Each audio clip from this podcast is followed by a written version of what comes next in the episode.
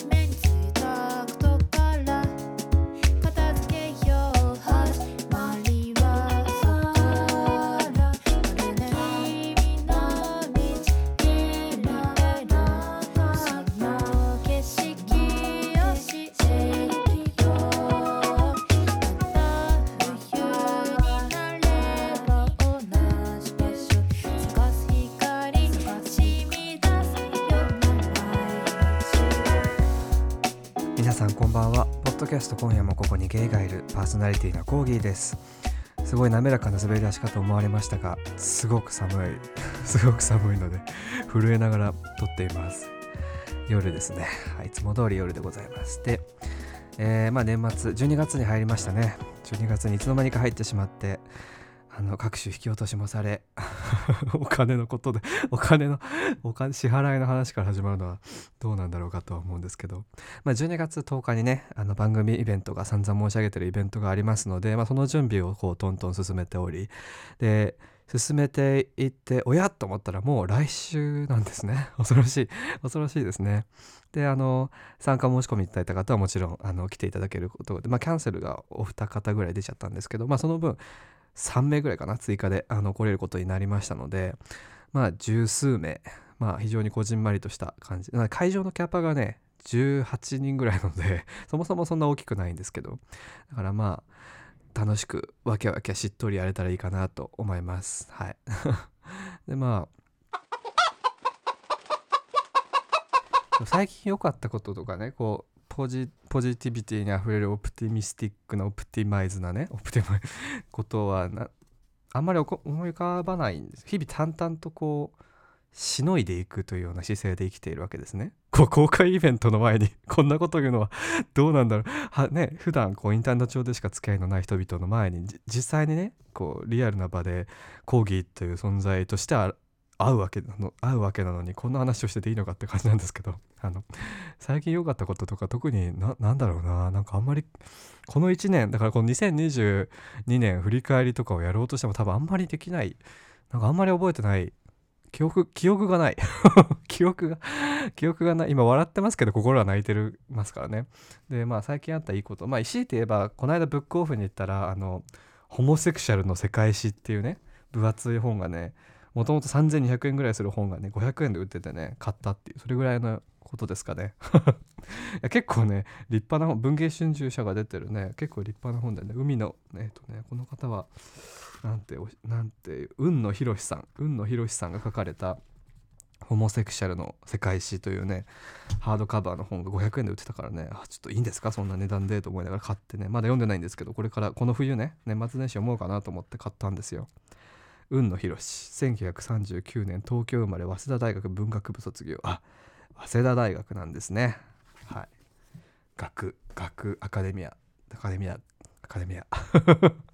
えっとで、まあ、その過去をね振り返るというのは何か何をするかという話なんですけれども私自身記憶にない。まあ言わんや。今年の記憶さえないんだから言わんや。番組初期の頃の記憶なんてないんじゃないかっていうことをね最近思ったわけです。でしかもあの今度のね12月10日のイベントにいらっしゃる方はこう最近聞き始めた方からもう昔から聞いてくださってる方までもう本当にバラバラなね方が来てくださるのでここいらで自分も忘れている初心 あの世阿弥初心をこう思い出そうということでこのポッドキャスト今夜もここにゲイがいるの配信第1回目の第1話のエピソードを聞いてみと聞いてみたいと思います。もう噛みましたね。聞いてみたいと思います。聞きながら喋っていこうかなと思います。で何が怖いって何も覚えてないのはまずそうなんですけど多分第1話とかの頃って2000 2019年とかなので34年？何年前？3年前ぐらいじゃないですか。怖すぎるでしょ。3年前の自分。まだ多分学生だった学生だった気がするのであ？20?22 歳。だから卒業した卒業する前直前ぐらいかな。そう2010あ違う2018年の8月19日に第1話が配信されてるので学生ですよね。2018年ってなんで4年前4年 恐ろしい。だから21歳の頃21歳かな？の時の配信ですね。それを聞いていこうっていうちょっとアドベンチャラスな回を今からする。まあ言ってみてしまえばこう自己犠牲 自己犠牲サディスティックかつマゾヒスティックなことをするんですけど本当に怖いんですけどね。はじめましてコーギーと申します。ゲイです。これまでごひいきにしていただいた方々どうぞこれからもよろしくお願いします。という簡潔な文章で始まってる21分間の1話第1話はじめまして。怖っ。これこれさ本当に本当に怖いんですよね。鼻が鼻をすするな。今夜もここにゲイがいる。あー怖いな。怖い。そうまだこうオープニング曲なかったですからね当時。ボアノイチこんばんは。ポッドキャスト今夜もここにゲイがいる。パーソナリティのコーギーです。皆様本日も無事に夜を迎えられたでしょうか？この番組は日本のどこかで今日も一人の夜を過ごしている小さなゲイの若者コーギーによるポッドキャストです。何か有益な情報を得られる番組ではないかもしれません。眠れない時いつもの自慰行為に飽きてしまった時などにどうぞお聞きください感想は「ハッシュタグここゲイ」をつけてオープニングツイッターでつぶやいていただくかました番組ねメールアドレスこぎこぎポッドキャストアットマーク Gmail.com または番組お便りフォームまでご応募ください。なんかすごい。ということで イノセントなました。イノセントじゃないいですか響き。声声が。番組を始めることができました。高いのかな？あの私のことを知っている方あはの薄っぺらいですよね。声がが。まあ内容もかもしれないけどこの度お一人一人喋りを始めたんですよ。こんにちはコーギーです。ご無沙汰しております。えっ、と私のことを知中かゆいよ。らない初めての 方に向けて手首とか今はいかゆいですね。は自己紹介から始めようと思うんですけどもえーっとですねゲイです。そしてコーギーと申します。あもちろん偽名ですね、えーそして、えー今21歳大学4年生21歳ですね。都内に通ってまだ大います。在学中ですねえっ、と、ポッドキャスト若芸の至りという番組を、えー配信しておりました。で、この番組は2つ目になりますね。あの、メインテーマとかを考えたんですけど、ちょっとあんまりいいのが浮かばなくてですね。で、あの、私のことをすでによくご存知のリスナーの皆様は、私がいかにメランコリックでこう、ね、あのーうっかり手を離したらもうそこまで沈むような人っていうのはあの知られてるかもしれないんですけどあんま変わってないな。そういうタームが多くてですね20あの21陽明酒歳の力を借りたりあのセント・ジョーンズ・ワートの力を借りたり、まあ、あのビタミン C の錠剤に力を借りたりといろんな時期を過ごしている中新しい番組を配信することに決めたんですね。そこであのちょうどまあいつものようにあのウイスキーを飲みながら、まあ、真夜中2時頃にこの番組のことを考えていたんですね。でそこで あのつい最近ですねロバート・キャンベルさんのニュースが話題になったと思うんですけどあのここにいるよと言えないゲイの方、まあ、少数の方が多いっていう話を見てあきっと私がやってることはそれなんじゃないかなってポッドキャストを今までやってて思えたんですね。なので今回はそれをもうダイレクトにタイトルにしてしまおうと思い、えーそして、まあ、夜というのは私のフィールドでもあり私に寄り添い時に私を悩ますそんな存在よく歌詞にもなったそんな存在でしたので、えータイトルを「今夜もここにゲイがいる」とさせていただきました。まああの夜に聞いていただく前提で私も喋るのでぜひあのお休み前など夜に聞いていただけたらいいと思いますね。あの朝通勤前とかに聞くと働く労働意欲を消し去る可能性が あるので私もそうですよね。夜のテンションで今喋っているので、えー、と今は時刻、まあ変わってない。11時前で私にしスタンてはまだスとしては全然変わってない。ねいつ聞いてもいいだろうっていうところはあるけど。ですけどもあのできる限りこう人間レベルを落とした状態で聞いていただけるとあの何のダメージもなく聞いていただければと。すごいすすごいことを言ってますね。自己21歳。紹介をしてねえな。あの自己紹介しただろ。今したえっとまああストレートの方も聞いてると思うんないなですけども私の身長あの168センチ。あ、えーそして体重がなんと68キロになりました。あの以前からまあ聞いてくださ私のことを知ってくださってる方はあのひょろひょろ狩りで60最初は2キロとか4キロぐらいだったと思う2キロかなだったと思うんですけど2017年から早、えー2年が経とうとしている中60なん代か老後人みたいな半になってしまいま喋るスピーしたドだな。まあ増やしてるんですけ今どね。ね170セン今170センチ66キロぐらいです今。67キロぐらい。しておりますモテるためじゃないんです。自分の好きになるためなんです。あの体をやっぱりあの勇ましくこう武々しく盛り上がらせていた方殿方の方があのモテたりする傾向があったりするんですよね。こちらの世界というものは。あんまり言ってること変わんないですね。基本的に今まあわかんない。世間今このトピックに関しては世界が変わってない方可能性もあるんですけど私のようにこうどちらにも属さないなんでしょう。あのちょっと肌顔色がくすんでるみたいな。で中肉中背よりちょっとデブみたいなそういうぐらいですとこう なかなかフィットする層が見つからないというか それ以前にあの鏡の前に立った時にですね あの自尊感情が薄れていくのを感じるので、まあ、そういった経緯があったのでこのあの1年ぐらいですねジムに通って筋トレかわいなどをしておそうります。大丈夫？大丈夫？どんな大学では体型でも大丈夫音だよ。楽を音楽と教育をメインに勉強していました。ほぼもうし過去形ですね。もう大学4年生も終わりかけてますからね。であの声楽歌をメインにやってましたね。学生終わりっていうところもあってすごいなんかこう衣装を描くみたたいなテンションで 収録がい進んでる気がしますねこのまなんでしょうあ、そういっねこのた幼少期青年期思春期なその他もろもろの抑えた感じが怖いジュクジュクジュクジュクしていた時期を過ごしていたらあ何なんだろうのうっかりしていたらこう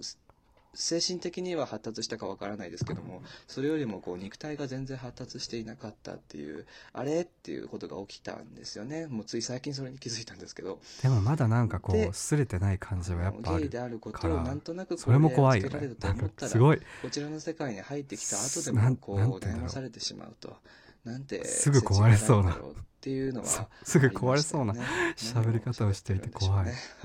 つって。えーっともうあの一人喋りなのでねもう今まで一回もやったことないカンペってものを作ってるんですけど何も機能してないですね。あの結構そのいろんなポッドキャストっていうものがあってまあお一人でやられてる方もあの何か芸能活動の一環で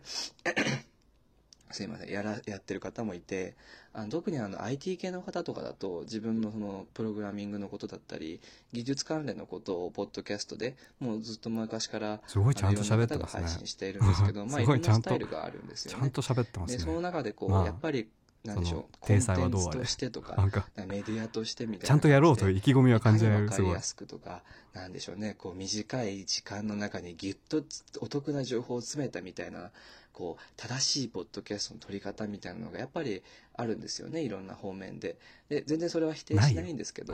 な 私はそのなんかつい最近正しいポッドキャストの取り方なんかないよ。なんかこう受け受け止める側に分かりやすくあれみたいな状況だけじゃ嫌だなと思っているのでああ。の私はリスナーに関してあまり親切じゃない番組を配信するかもしれないんですけれどもあ尖ってますね。すね 好きなようにやるので尖ってますね。てください。な もう触ったら切れちゃいそうですね。有益な情報なんでしょうね。日本のゲイの実情だったりこうなんでしょうねセクシャルマイノリティの人権問題とかそういったものを扱うあ知りたいとか見聞を深めたい場合はあのちゃんとしたメディアの方に伺ってですねそちらを参考していただければいいと思います。あ言い訳。で一丁前に言い訳もまあね。どこの番組が何すんだっていうところですけどまあつまらない私の日常を主に配信することになると思うんですよね。そしてあの今までの番組でもそうだったんですけどもゲストはもちろんお呼びしてできれば私はいろんな方と知り合ってすごい予防線なんかこうあの 言い訳プラ予防線を張りまくってこうどんだけ臆病なんだい世界にみたいな感じがあるけあのいろんな人と知り合っていきたいと考えていますのでもちろんストレートの方もそうですしあのいろんな方ど敷いてないですよ。予防線張ってないですよみたいな感じで喋ってるけどすごい張ってるな。予定はきっとあります。終わっちゃったりしてね。第1回で終わっちゃったりしてね。それは悲しすぎますけどまあありえないことじゃないな。私のこのメンタルの不安定具合からだとね。はあああのーー あーとか言って。以前に以前の番組でゲストに出ていただいた方はまあ、いろんな方が出ていただいたんですけどもとあのニューヨークからニューヨークで弁護士をされているオープンリーゲイゲイを公表している柴亮さんという方がゲストに出ていただけたりあとはそうですね、まあ、同年代の方も何人か出ていただけたりさんはこの番組になってからも再びゲストに来ていただきましたねなかった人ことかますあ、ツイッター上だけで知り合ってもうゲスト収録が初めて会う初めてのなんでしょう対面っていうゲストの方ももう何,、年何名かいてこうなんでしょうね。私のコミュニケーション力が鍛えられたあの経験でしたねだからまああのもし心優しくてコロナ前はそう主にツイッターで知り合った方と対面で収録していたので全然違う世界のことを名乗りを上げていただけ話してるよればうですねいいなと思います。あの前前やってた番組でですね、あのゲストに出たいよって出たいよと思う人は私のツイッターのダイレクトメールに「はい」って HY って送ってくれたら私も「はい」って返すよっていうのをツイートしたんですね。あのそしたらあの 1名から「はい」ってそのまま来て「あじゃあ私も「はい」って返して、まあ、そのままゲスト出演の流れとなった運びとなったんですけれども。まあ、誰のことかというと、あの、おみやさんという方なんですね。現在はその解明をされてですね、あの、違った名前になってるんですけども、おみやさんこれのことか？なんかトマトまみれさんっていう方がこの間ツイッターで言ってね、てみんなどうせ死ぬ時に、死んだら名前変わるし。やっぱここゲーで はいって言ったらまあはいって返すみたいな。ここゲーって言ったらはいですかね？でみたいなツイートが送られてきて。え何のこと何の話してるんだろう？このトマトまみれさんと思って謎だったんですけど。これか。これのことか。ストとして出演して出演させていただいたこともありますしあとはあの全然ゲイとか関係なしにあの好きなことでキラキラ輝いてる人輝いてる人たちをお、ま、ゲストにお招きする「朝会話」っていう番組に出させていただいたことが 私ありましてですね。私のどこが好きなことでキラキラちゃんとしてるんだろう私が出演したポッドキャスト史上一番ちゃんとしてるポッドキャストこと朝会話さんですね。あの素敵な MC の鈴木さんという方に温かく迎え入れられてあることないことベラベラベラベラしゃぶしゃべしゃぶってないしゃべった回っていうのがあったんですね。でそちらのここまで一回も下ネタが出てきてませんね私も他のポッドキャストに出たりすることもいや21歳だからかな。ポッドキャスト関係ないかいいですよ。あの私にはすごくフィットしたやり方でしたね。そのゲイであるっていうのはまあある種なんでしょうね、まあ、ゲイだからっていう理由だけじゃないと思うんですけどあの簡単に孤独になってしまえるなって 思う時があるんですね。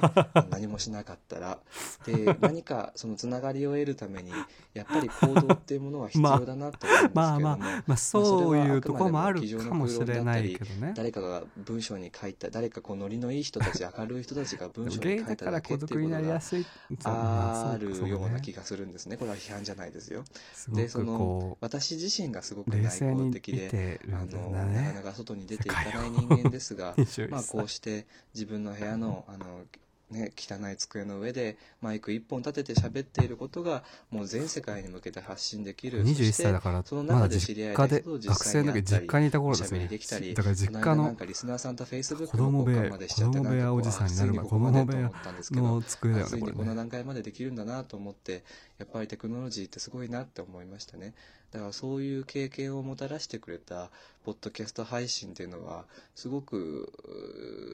私の人生を変えたような気がしますね。真面目だね、まああの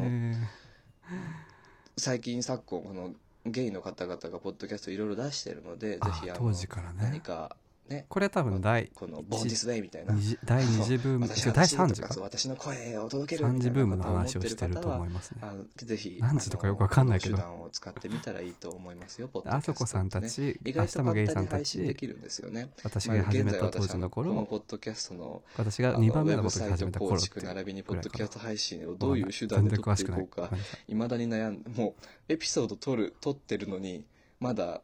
大元ができてないっていう状態なんですけど まあとりあえずねほら善は急げって言うじゃない？二元論、うん、なのでどうどうしたんだい？どうした？どうどうしたんだい？あ21歳。あ忘れちゃった。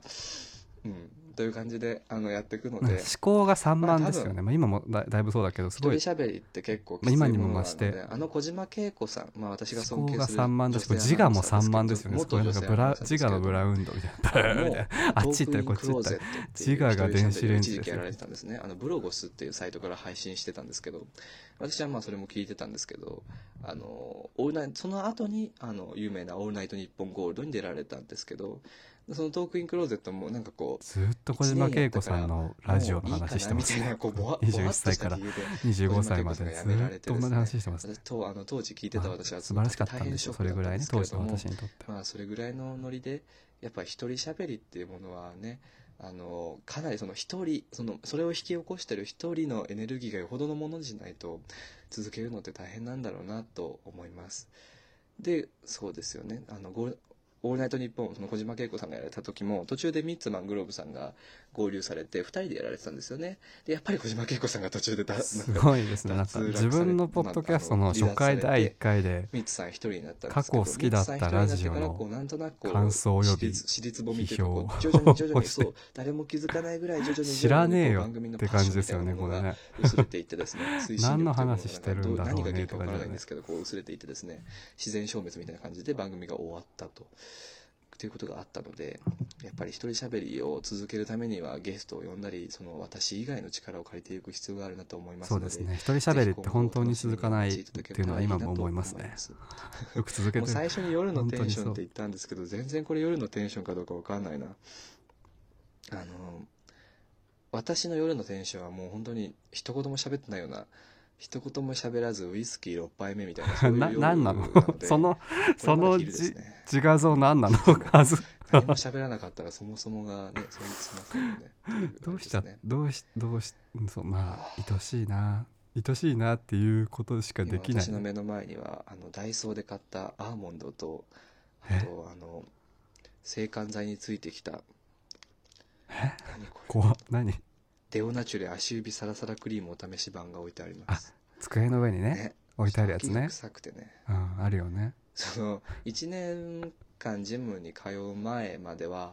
全然こう体臭もしないですしなんなら花の香りがするぐらいだったんですけど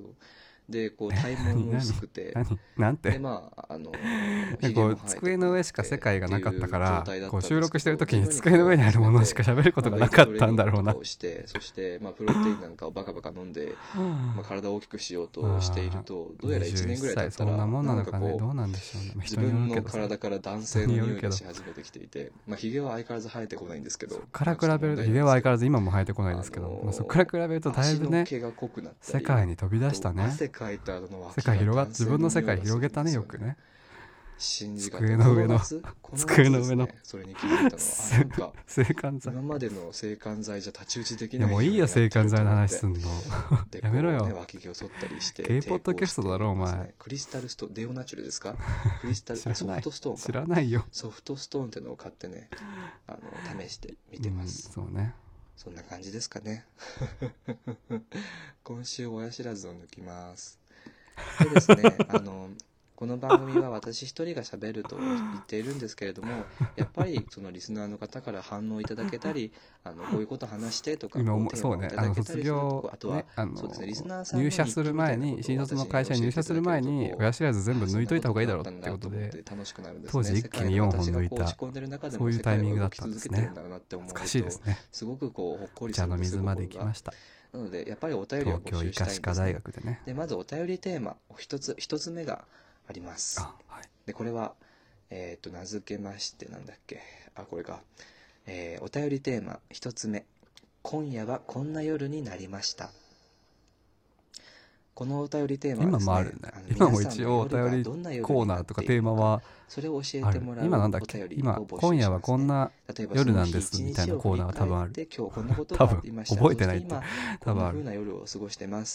たまに本当にたまにこのコーナーのお便り来ますね。こういう今日何月何日の夜なんですけど今隣に私のあの愛するうんがいますみたいなそういう今今どん。な夜を過ごしてるかを教えていただくコーナーがあの夜みたいなことでもあります実はあなたの夜にまつわるエピソードああとはあなたの夜自体そのものをあの教えてくれるお便りを募集したいと思います自分で言っててちょっと抽象的すぎるなって思うのでもしかしたらお便りがお便りが届かないみたいなことがあるかもしれないん。ですけどあのもうお便りに夜って入ってれば何でもいいってことに しませんかね。そもそもお便りをこう歓迎するような態度でポッドキャストやってないよね。やってきてないよね。流したいものですよね。みたいなのね。流したいものですけれども。まだあの初回ですのでお便りテーマとかそんなポンポン設定しませんであのですねコーナーってものもいくつか考えてこれはいるん実ですけれど家でもまだ喋ってんの怖いなよくよくやってたな。現実なんですね例えばですねまだカミングアウト今してないんですよ私が候補にこの時挙げているコーナーはですねえーまあ、このポッドキャストのタイトルが「今夜もここにゲイがいる」なんですね。同じ居住空間だからねあの夜もそこにゲイがいた。あ全然知らんけどこのコーナー多分もうないです。ね、あの夜もそこにゲイがいた。今今の今まで覚えてなかったけど、多分このコーナーもうお便りフォームに書いてないはず、私が生きてきた私が生きて今生きているよりも以前その前ずっと前に、えーゲイを公表してオープニングゲイとして、えー活動されていたあい生きていられた、うん、オープニングゲイとして生きていた方々を一人ずつ紹介していくコーナーをやってみようかなと思ってるんですね。まあでも結構噂の域を出なかったりする場合がある人もいるんですよね。だからそういうものを私自身全然知らないので、まあ、いろんなことを調べていけたらいいなとあ紹介していくその有名なね LGBTQ 関連の人を紹介していくコーナーかな？やっぱりゲストもねやってねえな。ゆくゆくはあでもねつい最近あのブリテンとか呼んでみたいですけど、カップル。私の今の能力じゃきっと太刀打ちできないですねなんかあんまりどうなのえ変わってない、まああの今なんか。20分一人で喋ったのでこれぐらいで許してください。ずいぶん前にリスナーさんとご飯行った時に、えーとだって繊細そうじゃんコーギーさんって言われた時にやってでもこれ聞いてればそうかもしれない。ゲイがいるの初回でした、えーこの頃知ってる人からするとしたのはもうパーソナリティのコーギーでしたねね。まあとりあえず今日はですねコーギーっていう人がいるんだ。あその人はゲイなんだ。でちょっとあのネクラなんだなっていうのを あの3点覚えて帰っていただければまあそれでよろしいかと思います。寝る前にねそういうなんかタスクとかさ明日やるべきこととか今日やるべきことって考えるのを打つじゃん。なのでねこう、まあ、これを聞いていただけたらもうすぐ脳内から消し去っていただいて、まあ、明日の、まあ、楽しかったり辛かったりする人生に向かって準備をしてあのしっかり体を休められていただけたらと すごいな思います後ろ向きすぎるだろえー21感想などい歳ただける方は、ハッシュタグ、ここゲイ、ここゲイですね。をつけて、ツイッターでつぶやいていただくか、番組メールアドレス、こぎこぎポッドキャスト、こぎこぎは COGI、COGI ですね。こぎこぎポッドキャストアットマーク Gmail.com、あるいは番組お便りフォームまでご応募ください。お待ちしております。ということで、えー今夜はこの辺で、えーおさらばしたい、おさらばじゃないか、なんだ。えっ、と、ささようならしたいと思います。えーお聞きいただきありがとうございました。おやすみなさい。まあ、あんまり変わどううんこの最後の曲はね多分ずっと変わってない若気の頃から変わってない気がするこれは私がすごいその最初のポッドキャスト始める前に自分で作った SE なんですよね。あの宮沢賢治の「星めぐりの歌」をパクったというかもじった 曲なんですけど。これ以外どうでした？どうでしたか？まあ、1話結構その再生回数とかを見ると、まあ、最近直近の回数がバラバラバラバラ伸びていてでちょっと飛んで1話第1話だけすごい聞かれてるっていう再生回数のその結果が見えてくるんですけど結構最近の心持ちとその2018年8月だから4年前の夏の21歳の心持ちってもう人が全然違う。小学生とかってさ小学校1年生と6年生でもう人違うじゃない。中1と高3ってもうほぼもう別人旅して帰ってきたぐらいのね違い違う具合じゃないですか全国の親御さんたち。なんかそういう若い若い若いことの素晴らしさ良さっていうのは変化がとてもとてつもない速さで来るっていうとこだと思うんですけどそれよ。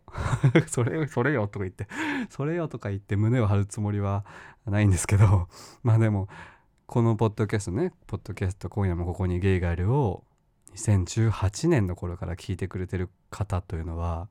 その変化を一ず自分では気づけないからそんな変化。その一部始終をずっと見てる見てきたってことですよね。恐ろしいですね ありがたいですけどね実家の親より多分私のその心の変化とか考えてることの変化とか、まあ、それ以外の変化ってものを目の当たりにしていると思うんですよ。ポッドキャスト長く聞いてくださってる方は。結構その何て言うんですか没交渉っていうかそのコミュニケーション的にそんなにコミュニケーションがうまくいかない家族中で育ったのでてか私がそう仕向けていた仕向けて私がそういう態度をとっていたから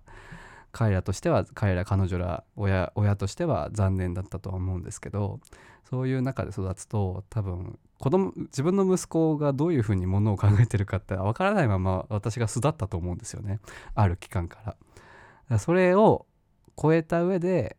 私が自発的に世に放っているこの自分の作ってるものこのポッドキャストを放ってるものだからそれを最初の頃から聞いているということはいやまあ本当に多分私の親より私のことを私のこの何ていうの最近？最近っていうかこの20代の私のことを多分知ってるのは親よりこのリスこの番組をずっと聞いてくださってる方だと思います。それってなんだかすごくないですか？っていう ここで リナ沢山の超ズンファミリーを流してほしいんですけど